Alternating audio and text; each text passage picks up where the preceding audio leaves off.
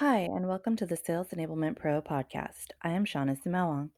Sales enablement is a constantly evolving space, and we're here to help professionals stay up to date on the latest trends and best practices so they can be more effective in their jobs. I'm excited to have Daniel Hayden from American Express join us. Daniel, I would love for you to introduce yourself, your role, and your organization to our audience. I'm the Director of Global Sales Training and Enablement uh, at American Express and I'm based in London in the UK, but I have a global team um, across the world. So I have uh, training representatives in every uh, every different region around the world. Fantastic, Daniel. I'm really excited to have you here today on our podcast. Now, as sales teams everywhere kind of tr- transition to remote working environments, it sounds like, you know, you've kind of had reps all over the world already. What can you tell us about your experience though with the transition? What has been the biggest challenges that you've learned along the way? Yeah, so I think I would first of all probably start by saying what my biggest learning is. And my biggest learning um, leading a global training team during this COVID 19 pandemic has been the importance of working in the most agile way possible and being able to quickly adapt whatever your program of events or whatever your curriculum looks like for the year, being able to adapt and tweak that given the changing business needs um, has been really important. And I think one of the things that we've been quite lucky um, with as a global team is that we've been used to working virtually for some time because you know if i think about my team calls i have people dialing in from you know new york phoenix london madrid sydney and we're used to kind of working in a much more globalized virtual way anyway. I think the big challenge came with really convincing um, sales leaders um, to really buy into virtual training because we've done some virtual trainings in the past with things like you know live webinars um, when we brought in different experts for particular topics, but we'd never we'd never ever converted the entire curriculum for a year into a virtual environment. And I think although we've been pretty effective at doing that, um, getting the leadership buy-in and the stakeholder buy-in was probably our biggest challenge that we that we faced over the past kind of couple of months with, with COVID. That's really interesting. And I'm sure a lot of other sales enablement practitioners are facing the same challenge. How did you guys go about getting the sales leadership team bought in? Yeah, so one of the things that I've always said to my team is it's it's really important to try and pilot any curriculum or any sales training program that you have to really demonstrate the value that you're adding to the organization and also then the value that you're adding to the, the sales performance once those sales the, once those sales professionals integrate those learnings into their sales practices. And and so where i had um, particular teams or markets that were really open to virtual and said look my team don't have have as much work at the moment. They're really hungry for any training and development opportunities that you can give them, we would love to be the first um, teams to move with some of these virtual programs. So what I did is, given there were some markets that were more engaged and open to it, I kind of started with those markets. Uh, and I went running with them and kind of delivered some really, really good programs where we got some great engagement.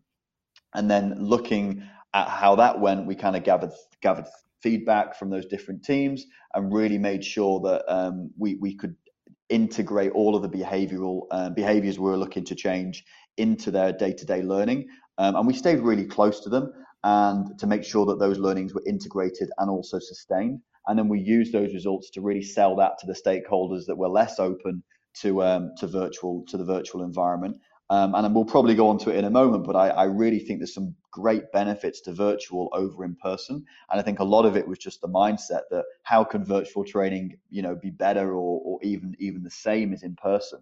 Um, and, and actually, in some instances, I've found that there's been some really great um, opportunities to, to show that virtual learning in some instances can be a lot better. Um, so I'm sure we'll probably touch on that at some point during today's podcast. No, I'd actually love I'd love to touch on that now. Um, if you could explain to our audience Sure. the the benefits that you've seen from virtual training, I think a lot would love to hear how you've articulated that.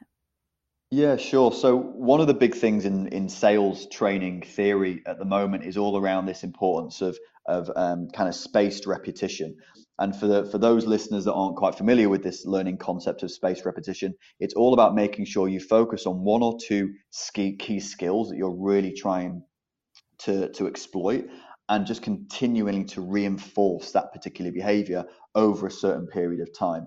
And by having space between the training, what you're essentially doing is giving the learner the opportunity to integrate what they're learning into their day-to-day role. So you think about it, if you're a sales salesperson, you could attend maybe a one or two hour session that's focused on a particular subject or a particular skill. For, for, for example, my team in Europe at the moment are doing a lot around negotiation skills. So, you know, you could deliver a, a two hour session on negotiation live online in a virtual session. They can learn best practice from other markets and other teams that are also on that virtual um, learning session.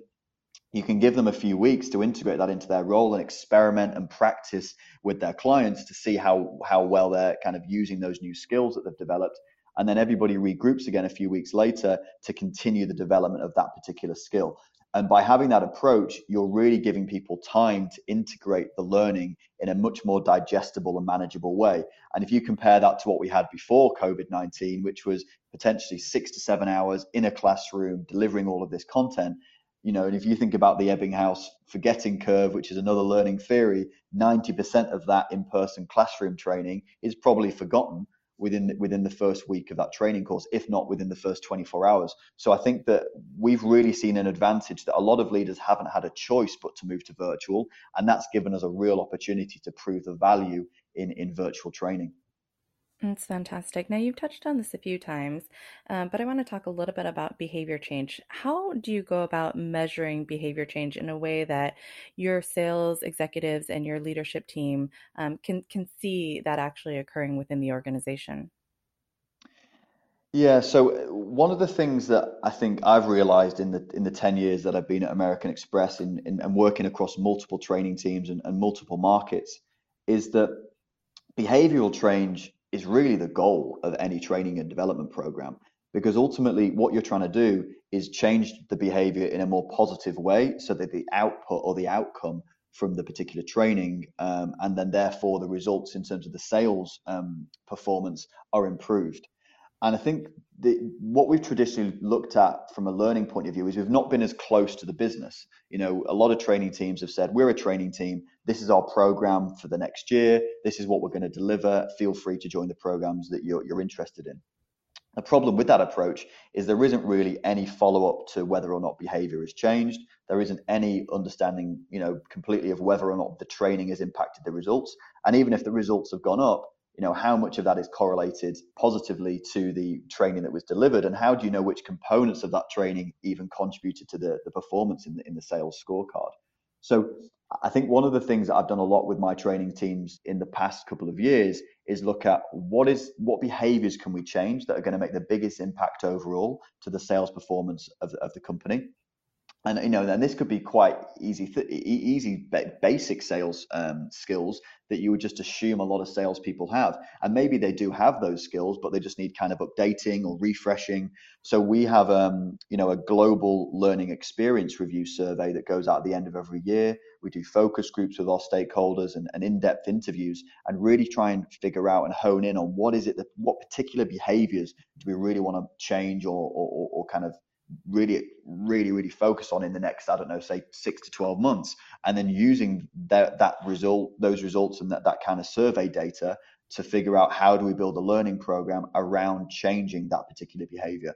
And, and by doing so you know the salespeople more than more than ever the sales leaders particularly know exactly where the gaps are within their team. So if you can figure out the gaps within those sales teams and then you can really focus on what behaviors are going to plug those gaps and really help boost the results. And then how can the training team deliver programs that are focused on or targeting those particular behaviors? And also how can the sales training team then continue the sustainability of that behavioral change once they've delivered the training program through things like reinforcement activities or result follow-up calls or whatever it may be and actually stay close to the the salespeople throughout the overall the whole journey of, of selling and not just being there at the point that they deliver training. And I think that's why how we've integrated, you know, behavioral change into the organization. It's all been about follow up, learning reinforcement, and giving the salespeople time and, and that spaced repetition I referred to earlier to really embed the behavior, behaviors and the new behaviors that they've learned into the way that they sell. Fantastic. I love that answer. Now, I want to shift gears just slightly, but still talk uh, about the notion of change. On your LinkedIn, uh, on your LinkedIn account, you talked about scaled change management as being central to your current role, and it's particularly important right now in the sales enablement space, especially as many businesses are experiencing large changes at the moment. In your opinion, what is sales enablement's role in helping organizations navigate change in the current environment? So I think if you if, you think back to um, what makes a great salesperson, one of the things that I've realized from my research and all of the, the data I've collected across the organization is the best salespeople are one are the ones that can adapt. And they're the ones that can adapt not just to changes within the organization that they work for, but changes within the organizations that their clients work for. And I think by by kind of being able to adapt and, and change your approach, you will provide a much more tailored sales experience to um, any clients that you work with. And that's kind of what will drive your results. Um, and it goes back to the classic notion of, you know, why do people buy? Well, it's partly because of the great, the great product, but it's partly because of the sales experience and the relationship that you have. And if you're able to adapt to change and you're able to adapt to your style and the way that you sell to different clients and different organizations, you're going to be much more effective as you start to um, you know navigate through you, you, you know your sales career.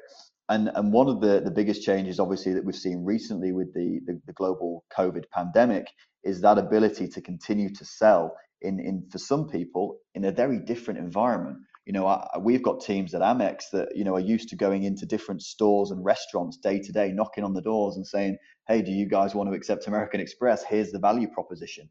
You know, one of the big questions we've been asking, particularly in the US, has been, how do we now gain access to those merchants? A lot of these stores are closed. A lot of them aren't answering their phone. A lot of them, you know, are completely um, out of out of business. And it's it's it's a case of how do we not only sell to them, but how do we support them through these difficult times? And and the salespeople that are most effective at doing that are the ones that can adapt. So as a training team, we can really support those salespeople by helping them develop those skills around tailoring your messages to particular clients and different industries, around making sure that you really consider the needs of the of the client, making sure that they understand active listening and therefore can reposition the value prop in a way that really makes sense for that client. So whatever change comes your way, you have that skill to quickly pick up what your product is and pick up what your value value proposition is and position it in probably a very different way to um, how you would another client. And that's what makes a really successful salesperson. So a sales training team or a sales enablement team,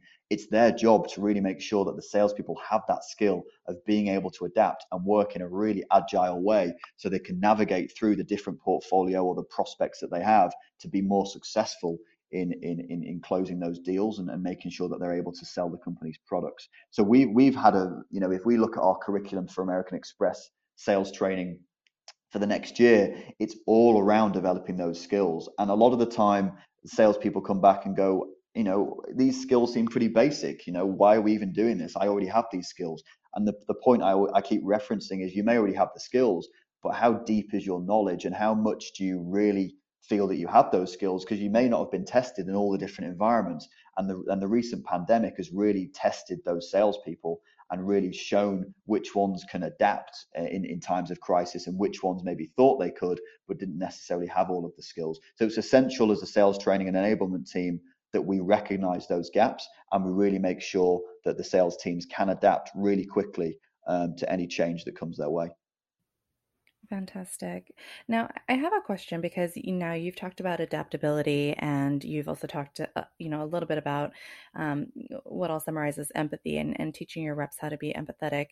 And some of those can be trained skills, um, but some are just kind of, in essence, core to maybe the hiring process. So, how much um, d- does sales enablement get involved with the hiring criteria for the sales reps within your organization? So, it, quite you know, I'll be quite straightforward on this. Um, the, the sales training enablement teams that I lead have always been very much focused on the sales training. And we started recently to really look at the bigger picture of the sales experience for the client and really putting yourself in the client's shoes. And by doing so, you can look end to end at how you are, how you potentially could change the performance of that salesperson. And, and one of the things that I believe we need to get more involved in as a, as a sales enablement team is, is in the recruitment. Um, and I think it's not really been helped by the traditional structure of organizations where they've kind of had maybe sales training owned by a learning team or HR even. And what we've done at American Express is we've really ensured that the sales training and enablement team is owned by the sales organization, but also that it's not just about training, but it's about enabling. And you're going to be much more successful at enabling salespeople if you're recruiting salespeople that are right for your organization. And, and although I believe in, in, in a lot of instances, I've always said, you know, you can train the skill, but you can't train the will. That recruitment process is essential because you need to find salespeople that really have that will that have that drive, that have that passion, and that are really going to excite your clients. And even though they may not know much about, you know, how to navigate through difficult conversations with your clients or how to potentially, you know, use adaptability to be more successful in tailoring that value proposition message that I mentioned earlier, what you've really got to make sure is that during during the journey that they're trained on all of those skills but they have to have that will from the beginning because that's what's going to make the difference. So when you couple the will that they have from the recruitment process that you you, you recognized with the skills that you're developing as an organization to drive your sales performance forward those combined can be really powerful in having and creating strong training teams so I believe that my, my my global team needs to get much more into the recruitment process and figuring out what gaps are we seeing across the organization, um, and how do we make sure we plug those gaps with the new wave of talent that's coming into the organization. And and a lot of the time at American Express, you know, we we've got a we put a lot of investment into our people, so we tend to find that you can get a lot of tenured salespeople um, which is which which is a good thing because they know your products and they know things that, are, that that have changed and how to potentially adapt to your clients and they know the value prop. But what sometimes we do need is is fresh ideas. So if we can make sure that we integrate any needs that we're seeing across the organization from those evaluation um, programs that I mentioned earlier on, the learning experience review, if we can identify the gaps and the opportunities that we have, some of those gaps may even be plugged when we're recruiting. So then I do feel that my team need to be much closer to that recruitment process to, to, to, make sure we can bring in that fresh talent that's going to plug some of those gaps and then use best practice sharing and learning reinforcement activities to share all of that knowledge across the organization to really improve the organizational culture overall. And that's what's going to elevate the sales performance and really drive um, really drive the sales results forward. So I do believe there's a place for sales enablement as part of the recruitment process, but I think it's got to be really well integrated into the overall journey for that seller, not just from recruitment to embedding in them into the organization, but right through to when they're selling and that experience that they create for any client that they work with. Absolutely. If you don't mind, I'd love to drill in a little bit more. Now, you've talked about a learning experience review. Um, can you explain to our audience a little bit about what that looks like and then also how you layer in additional reinforcement and potentially even working with your sales managers on coaching based on what you're seeing there? Yeah, sure. So one of the things I'm particularly passionate about, and you know, prior to this role in, in sales training, I led a global performance management team um, out of uh, out of Florida. And one of the things that that performance management role taught me was the importance of using data and feedback. So then, when I moved into the sales training and enablement role, I was all about the data. And I think if you can make sure that you're getting regular feedback from your stakeholders and you're doing so in a way that makes it easy to interpret what they need. And you can do that on an ongoing basis through programs like the learning experience review that we have, then you're going to be much more successful in delivering those sales training programs and making sure you change the behavior. So the learning experience review is something I introduced with my, my global training team in 2018. And it's essentially, um, it touches every single stakeholder that we work with. So it could be anyone from the seller right through to the sales leader, right through to the, the supporting functions like pricing or product or marketing. And we essentially use that as a, as a, as a way to figure out what's going on in the sales organization with our clients and, and our prospects, but also what's going on in the rest of the company and bringing all of that together to really create a strong curriculum that's going to be impactful and really make a difference, but also utilize the resources that we have elsewhere in the organization. And that data can change on an ongoing basis. So we look to do um, not just um, kind of surveys at the end of sing- every single training program, but we have touch points throughout the year where we gather data to really fuel the adapt adaptation of those training programs so that they're more effective and, and kind of more tailored to what that particular stakeholder group needs. So I think it's essential that we have learning experience reviews in, in any sales training enablement team because you can't keep delivering effective training programs if you're not staying close to the changing needs of the business. And I think what's happened over the past couple of months with COVID has proven that even though you might have a, a really shiny, great, effective training curriculum laid out for the year in January, it can change the moment you hit February when things like you know the pandemic happen and you've got to adapt and change. And without that learning experience review, giving you that global um, understanding of how the world is changing and what your sales training teams need, you're not going to be able to adapt or customize your programs quickly. Um, so we found it a real essential tool to, to making a difference in how effective we are as a training and enablement team. I love that. Now, you talked about the importance of data. Um, I want to broaden this out a little bit and talk about what are some of the business metrics that have been most important in your organization in demonstrating the success of sales enablement initiatives. Yeah, so one of the things I'll start by saying on metrics is it's important to make sure that they are focused metrics and that they are filtered down enough that they make sense. So I think there's a real tendency across many organizations, and I've seen this across many teams at, at Amex, where they feel like more metrics are better because it will give them a better insight into how the picture's changing. The problem is, um, and the way I used to think about this with my performance management team was every additional metric you add into a scorecard dilutes or devalues the other metrics that you have within it. So if you have one metric on your scorecard that your sales training and enablement team is focused on, they know exactly what their number one goal is. So it could be, for example, sales revenue. So if you just had sales revenue in there, they know all they've got to focus on is sales revenue. Now, if they focus on other things like staff retention or you know increasing prospects in every seller's portfolio, those things are good, but they ultimately ladder up to the sales revenue. And even if you'd focused on all three of those metrics, there's probably other metrics or there are other things that you're missing that would still contribute to sales revenue. So I'm a big believer in less is more and really making sure that you you you educate not just the salespeople but also the sales training and enablement teams on what the main metric or main two or three metrics are that we need to drive.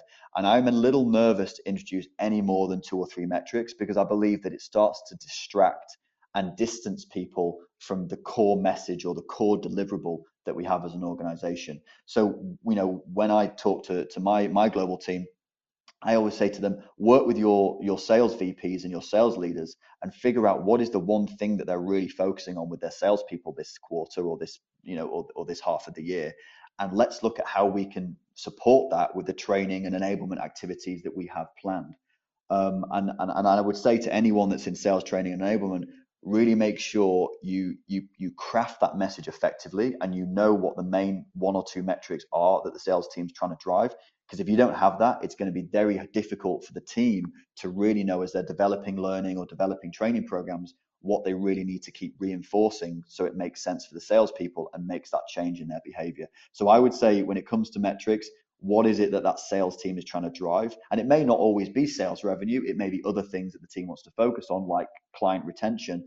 But I would say make sure you're crystal clear with the, the sales leaders on what it is that they're focused on as an organization so you can position your training in the right way. So you accommodate that request and you really make sure you drive them them forward to achieving those results.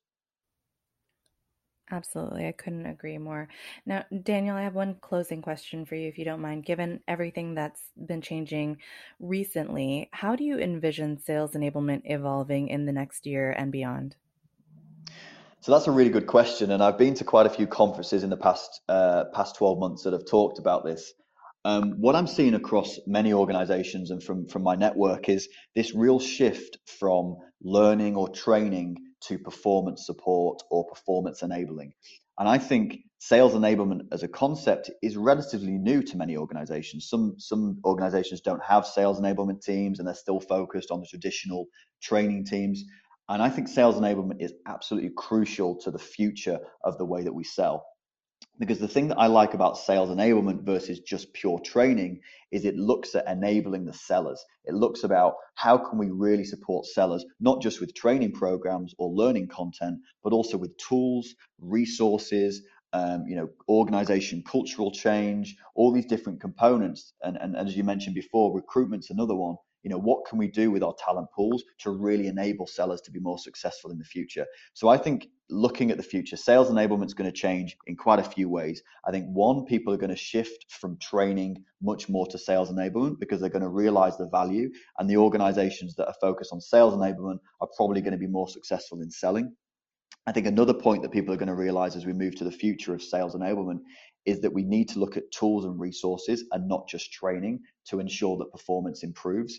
And particularly with technology nowadays, there's some great sales tools out there that you can use to present your sales pitches and really connect well with clients. So I think we're going to see a lot more around tools. And I think the other thing I would mention as well is we're probably going to see a lot more partnerships going forward um, within an organization. So you might see rather than just a salesperson going to a client meeting or a prospect meeting, they'll probably be going along with multiple stakeholders. So you might have somebody from the pricing team or the product team and the salesperson, rather than being an expert on everything about the product, they're going to bring those experts that have that specialty and that are going to be really able to present the power of what that product's about. And the salesperson job will, will be all around connecting those stakeholders together to make sure that the overall pitch or the overall conversation with the client is much more powerful. So I think what we're going to see is like we are generally in society, is that people now that are successful are the ones that know how to access information, not necessarily the ones that always know the information, because information is changing quicker and quicker every single day. And you've got to be able to access that and remain on top of it. Because to be honest, by the time you learn it all, it'll probably be all be out of date. So the future of sales enablement for me is all around tools and access to knowledge. Uh, and I think we're going to see much larger um, sales pitches and much larger stake, larger stakeholder meetings as we go forward uh, because that's what's going to be much more powerful and, and impactful for any clients or prospects uh, that we work with. I couldn't agree more. Thank you so much, Daniel. I really appreciate your time today. You're welcome. Thank you for having me, and uh, I look forward to speaking to you soon. Absolutely. To our audience, thanks for listening. For more insights, tips, and expertise from sales enablement leaders, visit salesenablement.pro. If there's something you'd like to share or a topic you'd like to learn more about, please let us know. We'd love to hear from you.